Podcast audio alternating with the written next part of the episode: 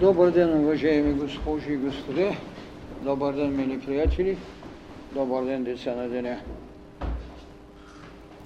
Несмутени от благодата, с която тази година посланието ви дари,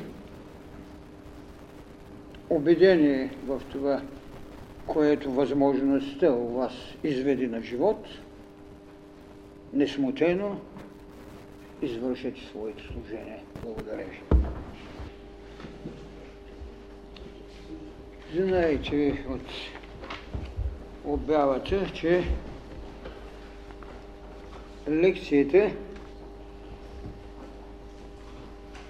която тази вечер ще чуете, е заглавена съдбата като енергия на еволюцията.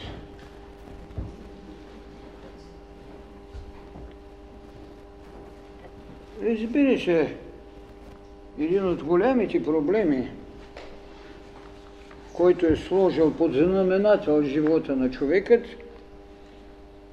ще остане съдбата.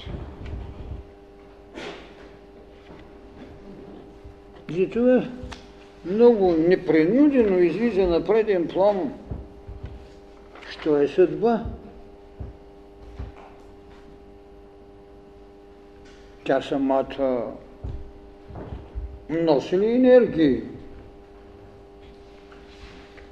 Самата енергия самородна сила ли е? Какви образци ни са оставили в световното знание за това, което може да се каже? Какво е съдбата? Какви образци? Имало ли е свои паметници, над които човечеството е правило молитва? Може би един от най-голямите белези, който ще остане неизтрит, но безспорно в еволюцията, защото енергията на съдбата в еволюцията е да създаде ей това, което казах, свободният човек, който е един ограничен Бог. Може би за това тези, които са искали да извеждат свободния човек, са знаели кои са ограниченията му. А тези, които изградиха един свободен човек, знаят кое пречи, за да бъде изведен ограничения Бог. И ако ние вървиме в тази пътека, непременно ще трябва да кажем Имаме ли белези на съдбата? Да. Имаме богини на съдбата? Следователно този, който е изграждал поведението на човека в идеята му за обожествяване, така сега както говориме, е създавал и образци, от които е извеждал енергии. Отделен е въпросът дали самородна е енергията на съдбата. Защото някои от богините, които имат неограничението да бъдат властни и над боговете, следователно носят сигурно някаква по-властна енергия, отколкото тези богове, за които безспорно, когато са формирани образците на богините на съдбата, не е това, което ние казваме безпричинната причина или Бог Отец, защото ние можем да поставим наистина ли идеята за съдбата има власт над Бог Отец? И в кой момент тази съдба играе първична и важна роля? Кога именно тя влиза в същината? Кой момент сътворителят е казал започва съдбата или битието? Много е важно. Ето защо няколко думи само за това, което трябва да почнем така, както се казва, изкачването ни Имало ли е богини на съдбата? Безспорно. И всяка от тях носила ли енергии? Безспорно. Макар, че има богиня, и то пак, разбира се, от богинята на съдбата, която е надвластница и над боговете, и която носи не само енергиите, но носи и себе зараждането. Но в различните, така да се каже, митологични съзнания и изповедания, ние имаме няколко богини, които са наречени богини на съдбата. Това са Мойрите, като богини на съдбата. Те в римската митология се наричат парки. Тяхната власт е и над самия Зевс, ли? Затова културата за съдбата е една от най-съществените потреби. Каква култура има човекът за съдбата? Вношена култура на страх, която безспорно, економисвайки голямото божество, казва такава му е съдбата. Или другите такава му е кармата. Културата за съдбата е култура на страха. Един от най-ужасните спъни камъни в живота на човешката история. И тогава властникът, който иска да направи както социална градация, така и молитвени домове, много добре упражнява тези неща, дори и да не споменава имена на богини, но волята на съдбовността създава образците и внушава класическата форма на страх. Първороден грях. Бог на злото.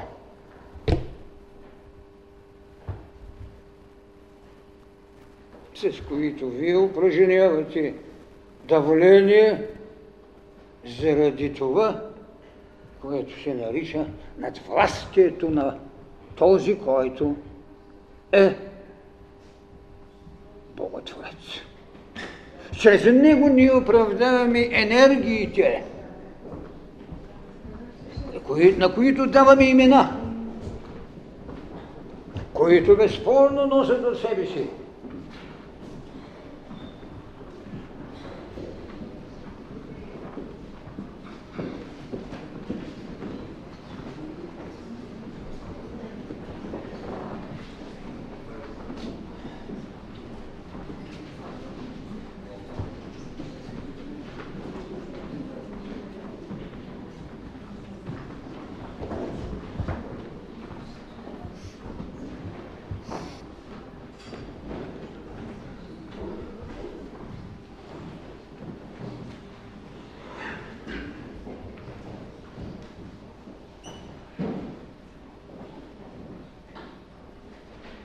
с молба да бъде извинен от тези, които ме слушаха тези няколко минути, защото голяма част от хората дойдаха. Е, ще си позволя само в няколко минути да повторя заглавието на настоящата лекция за сега идващ дошлите и няколко думи за това, което бях казал. Темата е съдбата като енергия на еволюциите. Проблемът, който стои пред човешкото зрение, е проблем, що е съдбата? Надвластница или подгласница? Самата тя за себе си носи ли енергии? Има ли е като културен паметник в историята на личността, като ултарно задължение на обществата? Има ли е в решението момент на живота на човечеството, когато се казва, да, такава е съдбата на човека, такава е кармата на човека, такава е волята на небето, така както нашата първа религия е говорила, защото нашата първа религия в лицето на Тангра избягва тезите на вторичните енергии. Там единствен Тангра е и самороден. Следователно енергиите, които определят това, което се нарича битие, или това, което еволюцията изнася, една енергия, която трябва да му даде съдбата, са в този, който е сам родител на себе си. Това е и величието на тази първа българска религия. Ето защо в книгите на живота, в това, което казваме нагледната история на човечеството, която безспорно не може да мине без религии, тя не може да мине без е, това родово съзнание, което определя поведение на смирение пред неизвестността и властността на силите вън от нас, или на това, което като незнание стои в силата да внася респект, а ужасите, когато бъде упражнена тази незнайност, да внася страх. Така че първата енергия на съдбата, послужила на тези, които искат да я упражнят, е да внесеш смут и страх пред това, което още не е личност, но като индивид продължава да се битие в търсението на външното поклонение, признание като форма на величие и неговото смирение, или онова, което в него му нашепва, защото тази велика тайна за съдба и битие му е оставена в часът на сътворението. А в кой момент може да се каже е сложена идея за съдба? Дали в момента, когато е сътворен – когато е създаден по образ, а образът в лицето на сътворителя няма нужда от съдба, защото той не еволира поне в собственото си съзнание, а се разгръща в възможности, за да еволират ония, които като съзнание го освояват. Или в друг момент, когато на човекът защото ние говорим и за съдбата като енергия на еволюцията на човека. И то под, така да се каже, окомера на учението път на мъдростта. И понеже тези тайни стоят по-дълбоко погледнати и по-верно интерпретирани в религиозните доктрини, отколкото от философските умове. Разликата винаги ще остане че религиозните учения или ученията, които стават религии, притежават прозрението, дълновидността, проведенциалността, а не доктринерството, което дава философията. Дори тогава, когато създава една схема, аритологията, схема на добродетелите, пак изхождат от това какво е казал някой учител – в идеята на поведението човек, Бог, Бог, човек, от което ти извеждаш и с интелектуалната си или менталната си властност създаваш правила. Така че поставен е въпросът. Що е съдба? Има ли? Имаме ли образци? Имаме ли богове? богове на съдбата. Ако имаме такива феномени, които са достатъчно изявени в културата на човечеството, ние тогава можем да кажем, че наистина проблема за съдбата е много първичен и изключително задължен в тезата що е съдба. Имаме го тогава. Как са го решавали? С доктрината на учите, никой не е виждал съдба. С доктрината на сърцето. Защото на Твореца учени му са потребни. На еволюиращия да, но той не беше видял съдба. Трябва тогава ние да поставим и тезата за образа на съдбата в едно друго виждане. Ние трябва да го видим над образеца, за да можем да си позволим да го направим зрим или в измерението на нашата възможност. Триизмерен, но нещо друго. Необяснимостта на феномените човек, олтар, Бог, смърт, пророчески институции, богосинове, син човечески, син Божий, гостолюбивото лоно на отца приема синът си, но този син е всеки по-отделно. Тогава кои са били тези енергии, които определят физиономиите на съдбата, за да бъде до такава степен релефно отразена, че ето имаме богини на съдбата, които са фактически дъщери на голямата богиня Тюфе.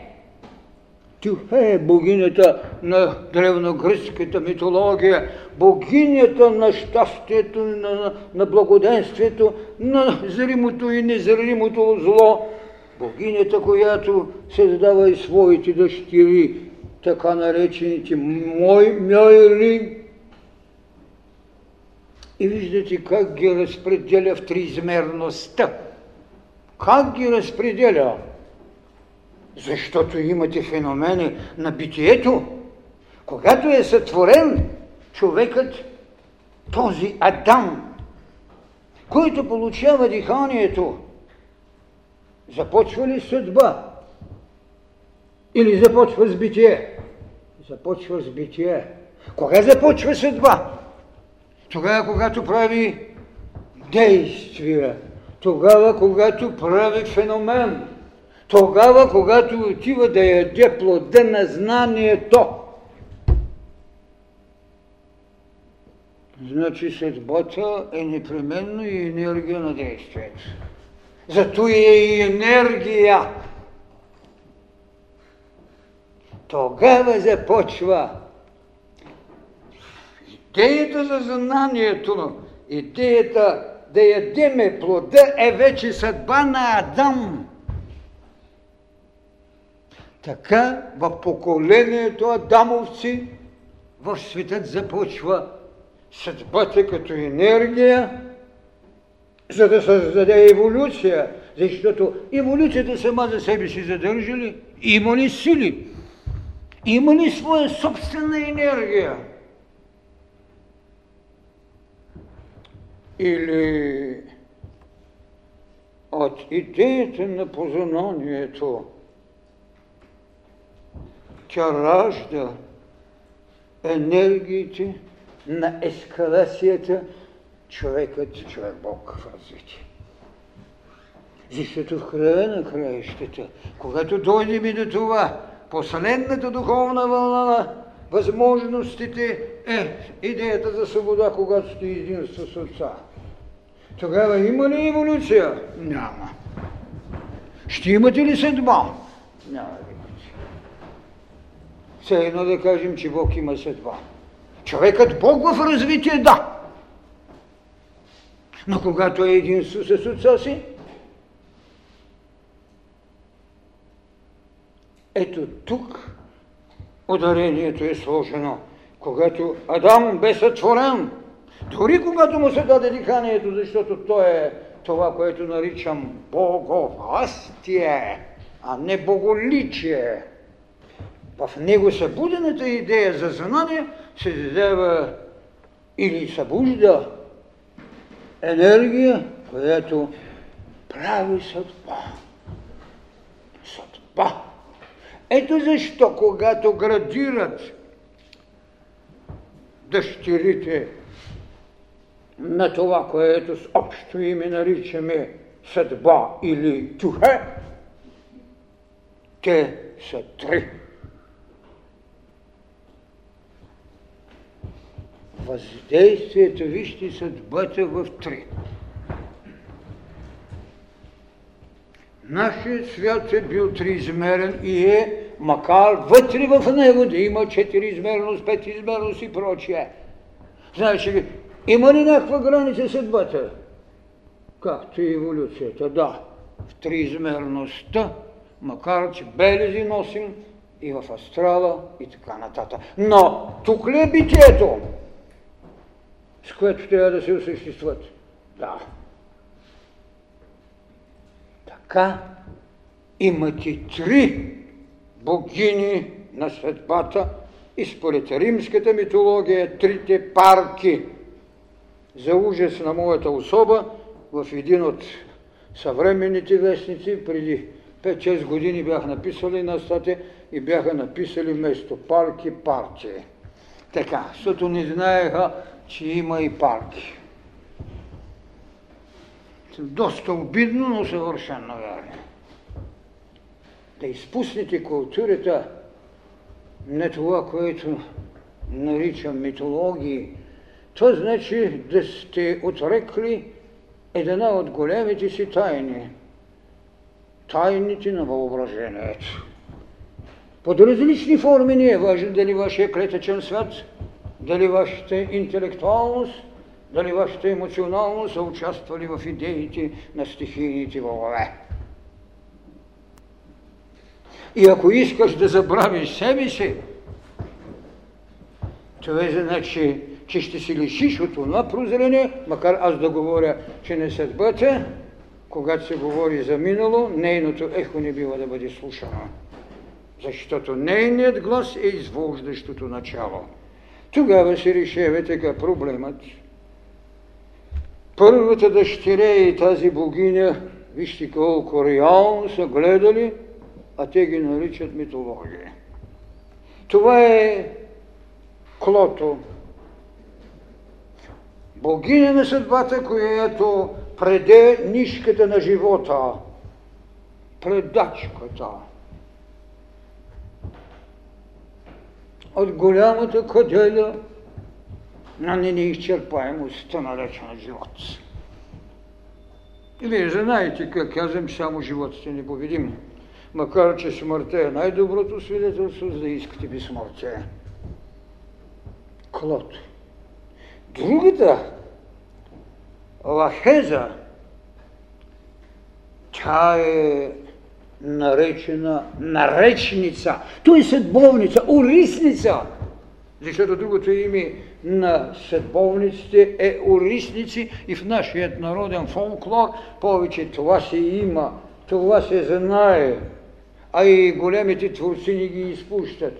Орисниците, дори един Шекспир много добре кара Банко как, не Банко, Хамлет как да, Макбет как да убие. Там улисниците му предсказват. И вие виждате, че той не може да се победи, макар че имаше добродетели. Коя е съблазънта, това не е важно. Важно е това, което като формула стои, че под ръката на съдбата са подвластни боговете. Тя е именно която извежда жребия, без да гледа. Жребие на битието на човек. И зато и се казват съдбовно. И третата, това е атропа, която след изпредената нишка, след извадения жребий, тя вади ножицата и прирязва нишката.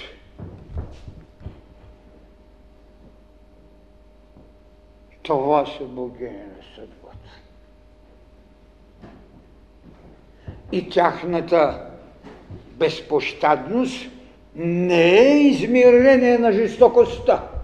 Аз искам тези нравствени постулати да ги разберете, не да се излиза с плахостта, че съдбата е жестока, че смъртта е жестока. Не. Виждате, че някой преде.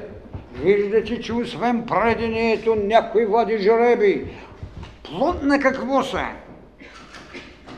Хайде, сътвори ви Адам, вънесе ви дихание, ядахте ябълката на познанието и започнахте да взимате енергиите на развитието, с което определяте битие, т.е. слагате заносите на съдбата. След това те играят ролята на вашата не само ограниченост, а на вашата насоченост. Тази голяма тайна е която е едновременно и свобода, и задължение. Свобода в ограничението и ограничение в свободата. Защо? Защото имате една еволюция, която е идея за познание. И в същото време имате една наложителна неизбежност, наречена живот. В тази формулировка се вмезва онова, което да кажем съответните религии ще наречат такъв е духът, такава е душата. Човекът с дух и душа се осъществява на тази планета. Така че когато дойде Атропа, тя реши. Тя прерязва нишката. Тя е неизбежното и неумолимото. Тя носи свитъка, на който е написано. Затова в идеята на учението път на мъдростта стои кой свитък ние трябва да разтворим и да зачетем, за да не бъдем смутени от нищо. Книгата на живот. И там ние наричаме съзнание на алтаря, съзнание на Бога на алтаря на храма на мъдростта. Там човек ще прочете, защото тази богиня на съдбата Тюхе дарява щастие и благоденствие, създава възмездие без жестокост. Човекът е, който оприличава болката си или ограничението, за което знае, що е направено, като болка, но тя, тя, тази богиня, тя е, която сипва от рога на изобилието, а изобилие човек не счита само когато е благоденствие, а изобилие може да бъде също сипано заради страдание, с което грижата на еволюцията като енергия на съдбата ви има право да ви изнесе в изгаряне на това, което е било само човешко, но не е било още Божие в идеята за съвършенство, а още по-малко в пътя на обожествяване. Това са големите неща. И тя сипва от този рог, който, както знаете, рога на изобилието, е бил с благодат пълен, защото това е рогът на Амалтея, козета, която отхрани спасение Зевс. толкова много богатство има във всички тези неща. И какво смешно човешко грандоманство е, когато един голям философ ти каже, ага, а, митологията ли? Това е детското съзнание на човечеството. Какво детско съзнание? Та той дори този философ, когато стана старец, не можа да бъде дете в знанието си. Аз искам тези големи тайни да бъдат улавени Да знаете, че там има един свитък, на който се пише. Не защото ще доди Атропо да ви отреже. Тя не за първи път реже нишките на осезаема присъственост на планетата Земя. Въпросът е, когато тези енергия на съдбата, еволирайки от човека, както казахме на времето, от sapiens сега до божествения човек, до съвършенният, тя е съществената. Нещастието, неблагоденствието, нестраданието. Защото същата тази богиня Тухе на гръцката митология, фортуна на римската, знаете ли на какво стои? Стои на колелото. Стои с привързани очи, за да не бъде пристрастна. Стои с един кадуцей, жезъл на големите енергии, който Хермес даде на Изида, за да извърша възкресение. Значи в тайната на богинята на съдбата стои идеята за възкресението. Виждате ли колко рано се казали не се плашете от смъртта, като искате да бъдете безсмъртни. А те оплакват, оплакват, оплакват съдби. Оплакват закона за смъртта тази фортуна или тази вечна богиня на съдбата е с този кадоцей и тя е жителка на всички.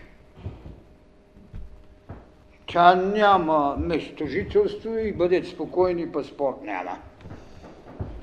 Това е голямата идея. А всичко това, тази съдба, концентрира всички тези идеи.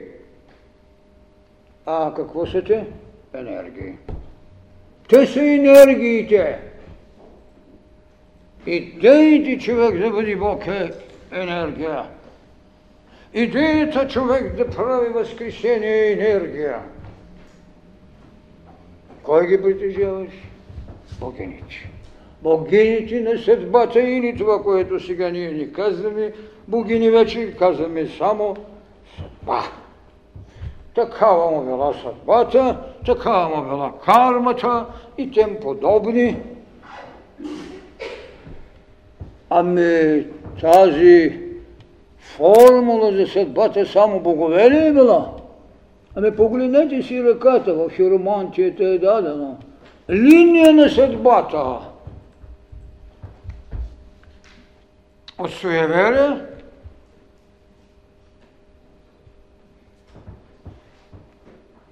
от глупост, защото официалните религии не искат да приемат хирологията и хиромантията.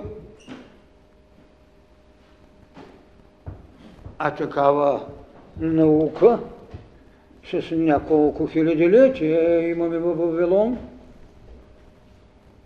Там дори стои науката за звездочалниците, звездобройците, звездогадателите – но, понеже говорим за съдба, там само тя е проблем на съчетание пак на енергии.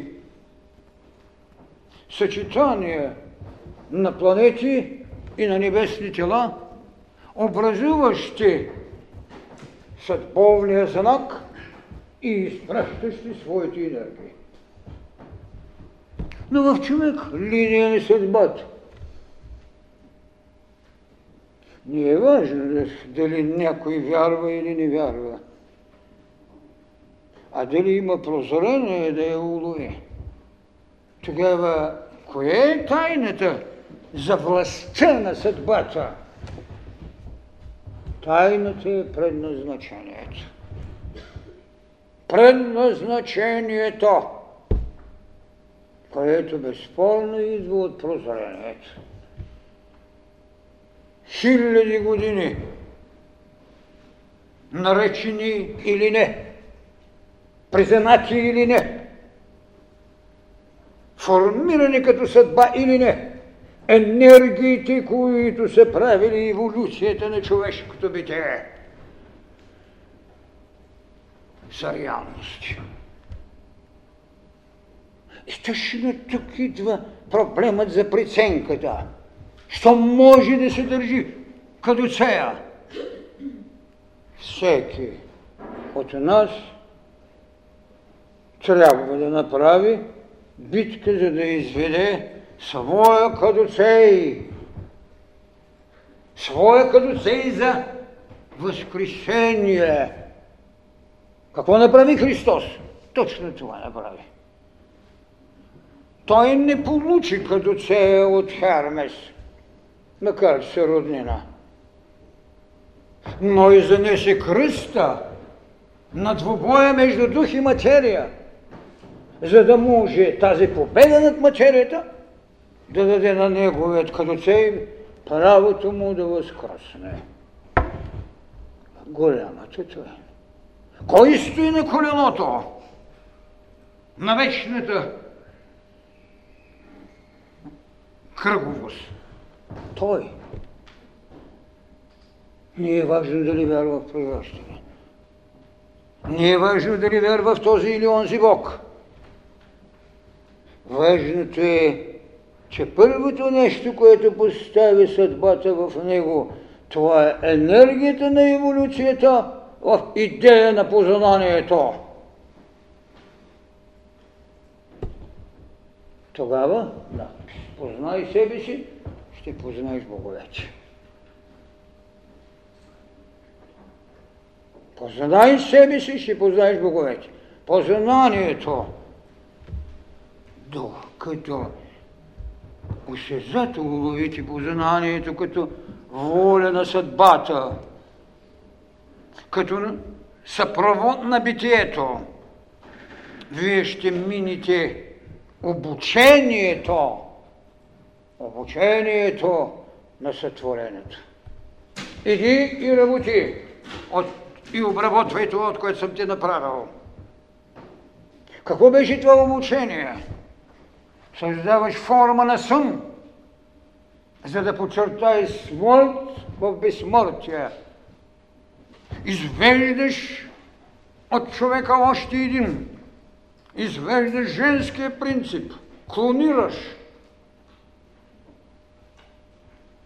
Твоя череп става основа на холма. Мировият Адам, над който след това на този същия хълм вие ще намерите разпятие и възкресение. Ето ви формулата. Голгота е черепът на Адам и кръста на Христос. В сътворения Адам, в който са работили всички тези енергии на съдбата, живей и твори родения Христос.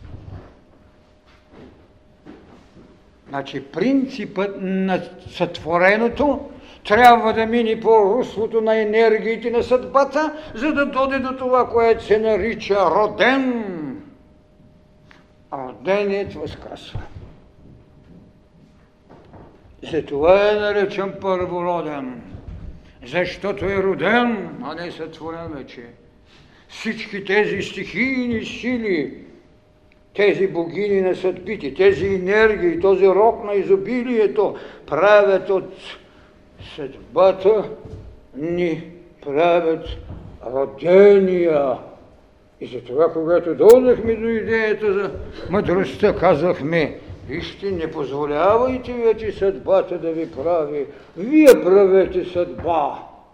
Това е преломността в културите на човечеството от третото хилядолетие. Вие да правите съдба, т.е. свободни от себе си като минало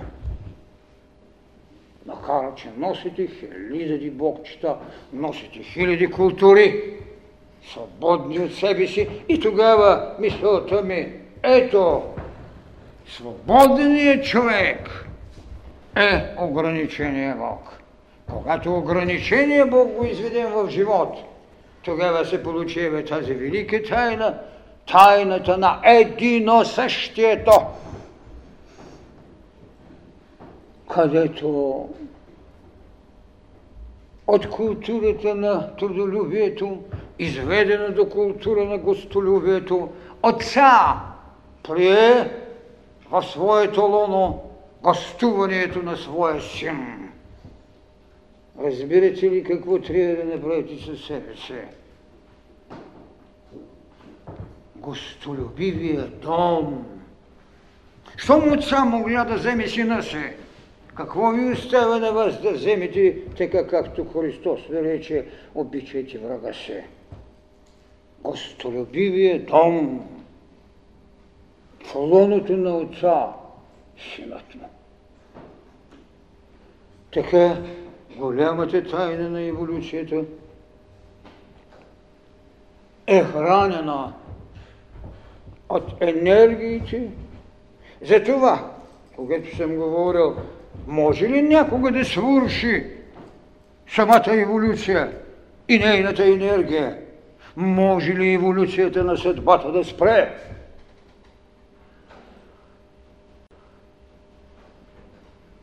Тази култура и която доголна човечеството в своята вече изповед на учението път на мъдростта, в бъдеще културата на истината и доктрината на истината, а в по-далечното бъдеще доктрината и културата на свободата. Тогава ние ще можем да кажем, е, какво се оказа еволюцията? И какво се оказаха енергиите на съдбата? Биологични. Да, все по-съвършен става човекът. Много по-съвършен. Умствени, ментални, да. Той стане една мисляща тръстика, както Паскал ще го нарече. Паскал поне остави тази фраза, всичкото друго изповедание, изповедание на едно закъсаняло мислене, но това си е Паскал, това си е негова работа. Велик като физик и добродетелен като християнин, но нищо ново. Един изключителен свят на ментала. Стана ли духовен? Най-малкото, което е идеята за духовността, стана предмет на размисъл и възможност за освояване. Чрез какво? Чрез духовните ни учия. Чрез културите на нови духовни вълни. Чрез събуждането на третото ни зрение. Чрез принципът не да имаш, а да бъдеш. Една нова субстанциалност. Чрез свободата от това, което се наричаше грехопадение. Чрез онази голяма и неизбежна необходимост, което Анамкито, тази сумираща богиня, както я казват, сумиращата богиня на неизбежността, която освобождавайки човека, освобождава и себе си от присъствие в човека. Не е проблема да направиш необходимото и неизбежното. Проблемът е в свободата. Защото и необходимото, и неизбежното са диктат на съдба, на карма, на еволюция. Необходимото, те са формули на задължението в еволюцията. Свобода.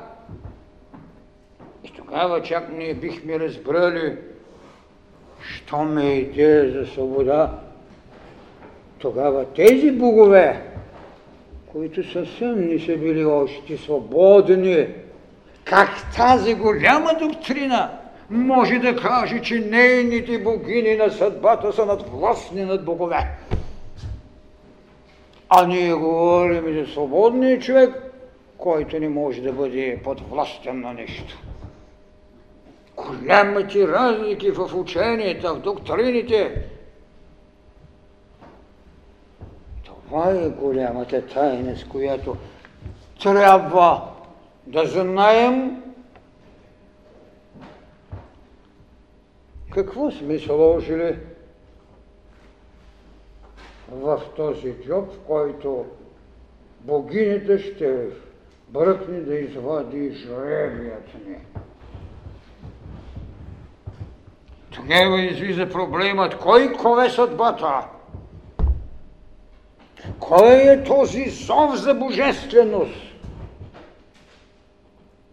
Божественият зов е доведен до това да бъде чут тогава, когато съдбата го е извеждала, извеждала, извеждала. Защото глухотата за законите на съдбата са и голямата пречка на човечеството. А когато има зов за божественост, значи съдбата е била толкова скрещяща, че човекът вътре у нас е сменял своите култури на душевните алтари. Голямата тайна. И тогава няма нужда от страх, защото съдбата събира всичко. Тя е неизбежен живот и в същото време наложена смърт неизбежния живот и наложената смърт. И ще разберете тогава зов за божественост и закона, че няма зло, има не еволирало добро. Защото това е неизбежният живот, наложената смърт.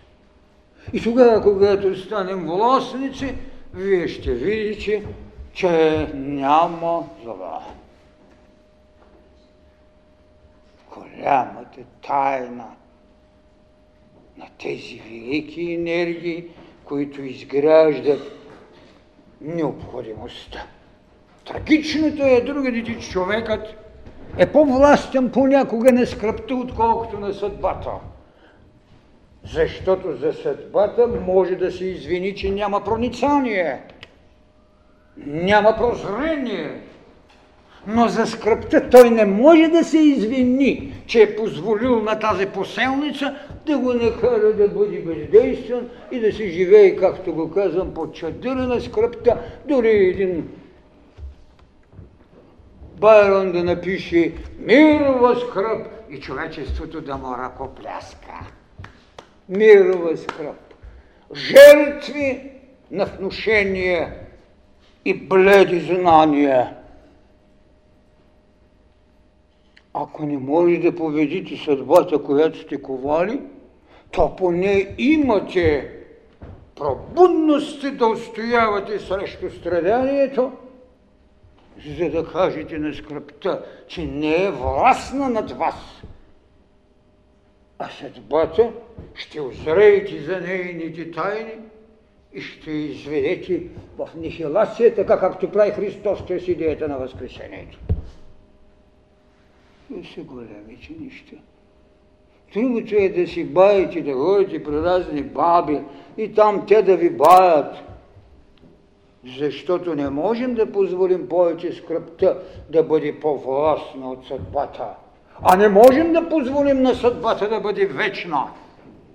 Защото еволюцията, която тя храни с енергиите си, не извежда до това, когато казваме, че човекът е един бог в развитие. Той е един нов теогон. Защо не създадете теогона свободен от трети парки? Създайте го в себе си така, както Христос го казва. Както Христос го направи. Коя беше първата реакция на Христос за свобода от парките? От това, което каза на Петър – аз съм до тебе, учителю, и няма да позволя да те убият. А той му каза, махни си от мен, сатана, защото мисли за земните неща. Една класическа форма на победа над съдба. Кой не знае, че ще го убие след като е богохолник? Но защо трябва да се страхуваш от това, която ти дава да изпълниш най-великото, да победиш скръпта и страданията и да възкръснеш. Тогава и съдбата няма воля на тебе. Това е голямата тайна. Една битка, за която съм говорил. Всичко това разпръснато ще го намерите в различните лекции. Една битка, която се води между разумността и проведенцията. Между това, което казах мисъл и богооткровение. Защото мисълта е проблем на вашата учовечност, но откровението е проблем на вашата обожественост. Голямите тайни, изключителните тайни – човекът. Свободният човек, ограничен е Бог. И вие знаете, в една лекция казах, да, битката за човека привърши, започва битката за извеждането на Бога от нас. Когато изведем Бог от нас, ние тогава ще кажем на съдбата, ако ти не можеш да ни освободиш, от скръп и воля. Ние ти освобождаваме от нашата еволюция, защото ние сме в учението път на мъдростта, което отработва свободния човек, който ще извежда ограничен евок. Това е, което можем да и кажем. И тогава ние няма да правим битие за съдба ние ще правим битие за човека, защото формулата ми беше човекът е свещен, а не институцията.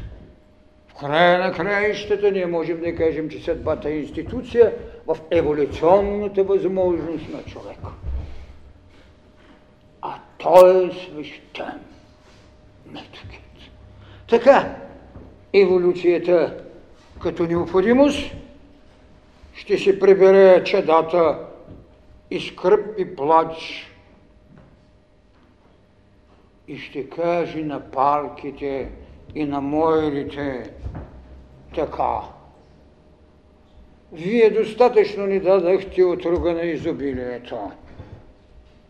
Ние сега ще вземем блаженството на духът, който не се измерва в рогова цялост. Бог или това, което ние наричаме човекът Бог в развитие, носи в себе си великата тайна на диханието. Ние оттам ще вземем вече изобилието, не от рога на изобилието. Що можем да събудим кундалини, нямаме нужда от щедростта на рога на изобилието защото все пак той е рок на животното, а не на човек. А е голямата тайна. Една от най-големите истини, които човечеството трябва да разбере. Това е себезнанието. Не е живот и битие за съдба. Не за скръп, не еволюция, а извеждане на ограничения Бог у нас, който с хилядилетия се търси, Адаме, къде си? Извеждане. И тогава ние ще разберем защо времената са чертали чрез образци, чрез скулптури, за да ни напомнят, че те са преходни. И така стана. Прибраха ги.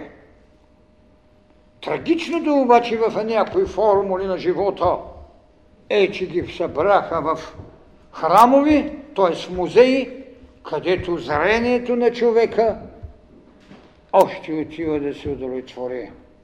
Било на изкуство, било на таинство.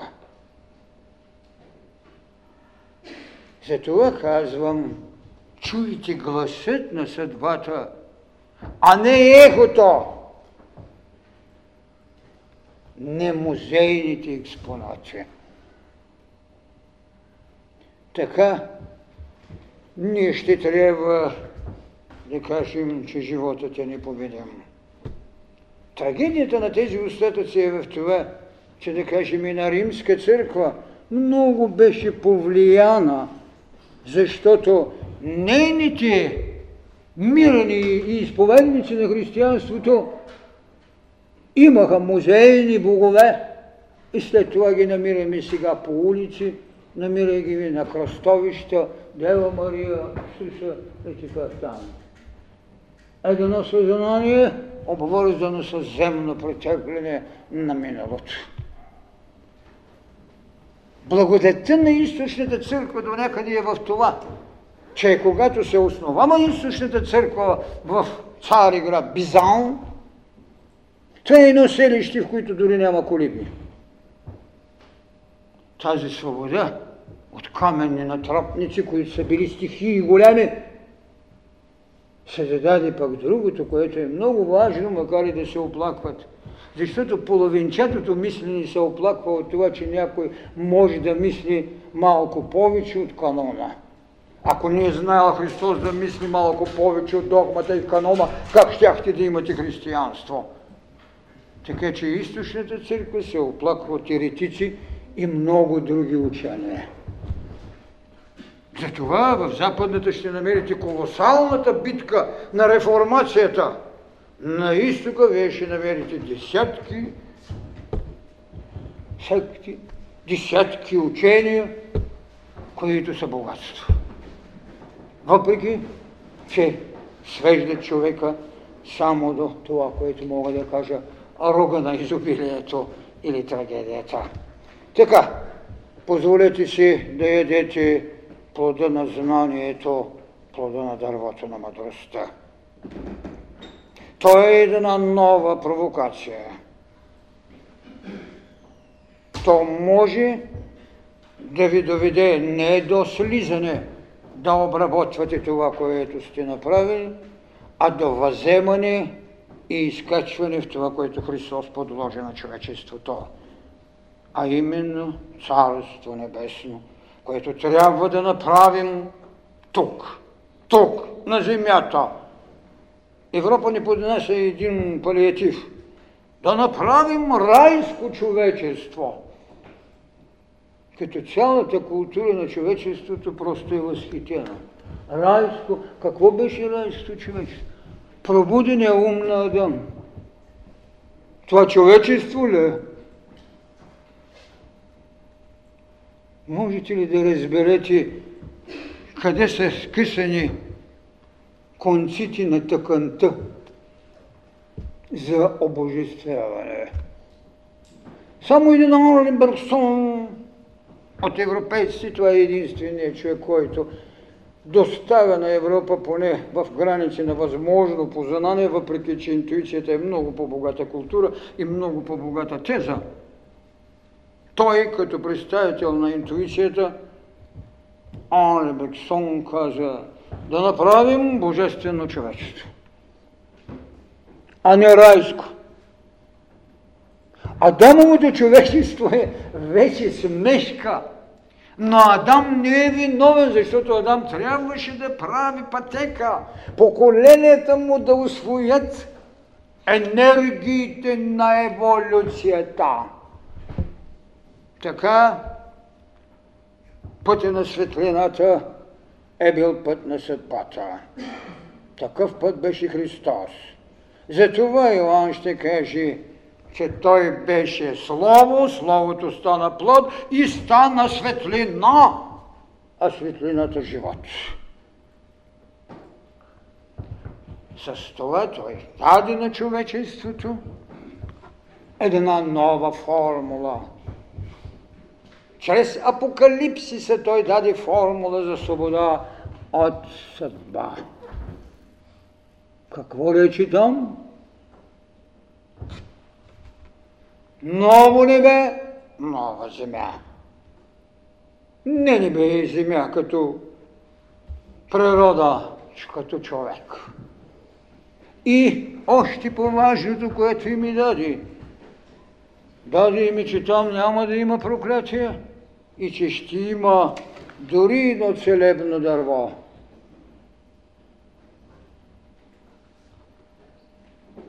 Дървото на мъдростта. Опитайте да се излекувате от старост, която е обидна за душевната младост на човека. Благодаря ви.